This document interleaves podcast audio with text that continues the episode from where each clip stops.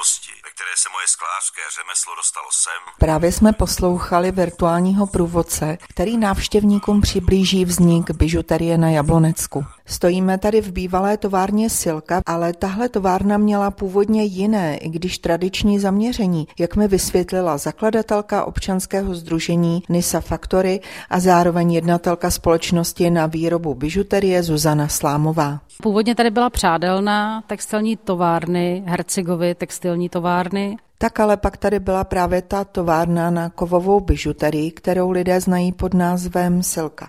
E, vlastně Silka, ten název už pochází z dob e, textilní tradice. E, Silka byla proto ten název, protože se tady dělal umělé hedvábí. Textilní továrnou byla do začátku 50. let. Až na začátku 50. let přišlo rozhodnutí, že textilní výroba zde skončí a začne tady výroba bižuterní. A v době, kdy jsme to kupovali, ta výroba tady ještě z nějaké části fungovala, ale celý ten provoz už byl ve stavu, kdy se do něj za poslední léta nic neinvestovalo. Takže stálo to hodně úsilí, Lee. Ale jsem za to ráda, že jsme tenkrát do toho šli. Tak a vy jste říkala, že ty důvody byly víceméně pragmatické, ale my teď stojíme v té nádherné galerii, ve kterou se změnila ta původní přádelna.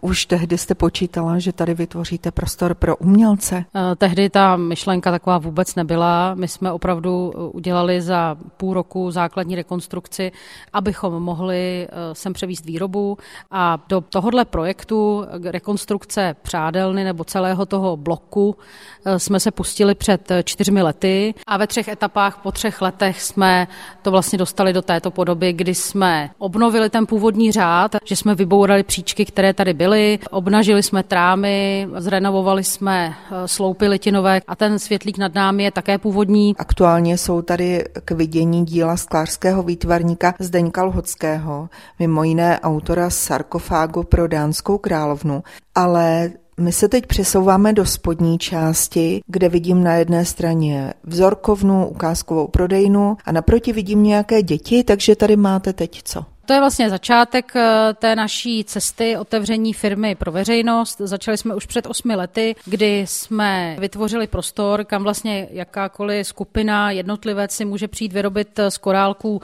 jednoduchý návlek, malé děti, obrázkovou mozaiku. Tam vlastně každý den, ve všední den od 9 do 5 hodin je to otevřeno a můžou se tady setkat s tím klasickým oborem, který my máme rádi.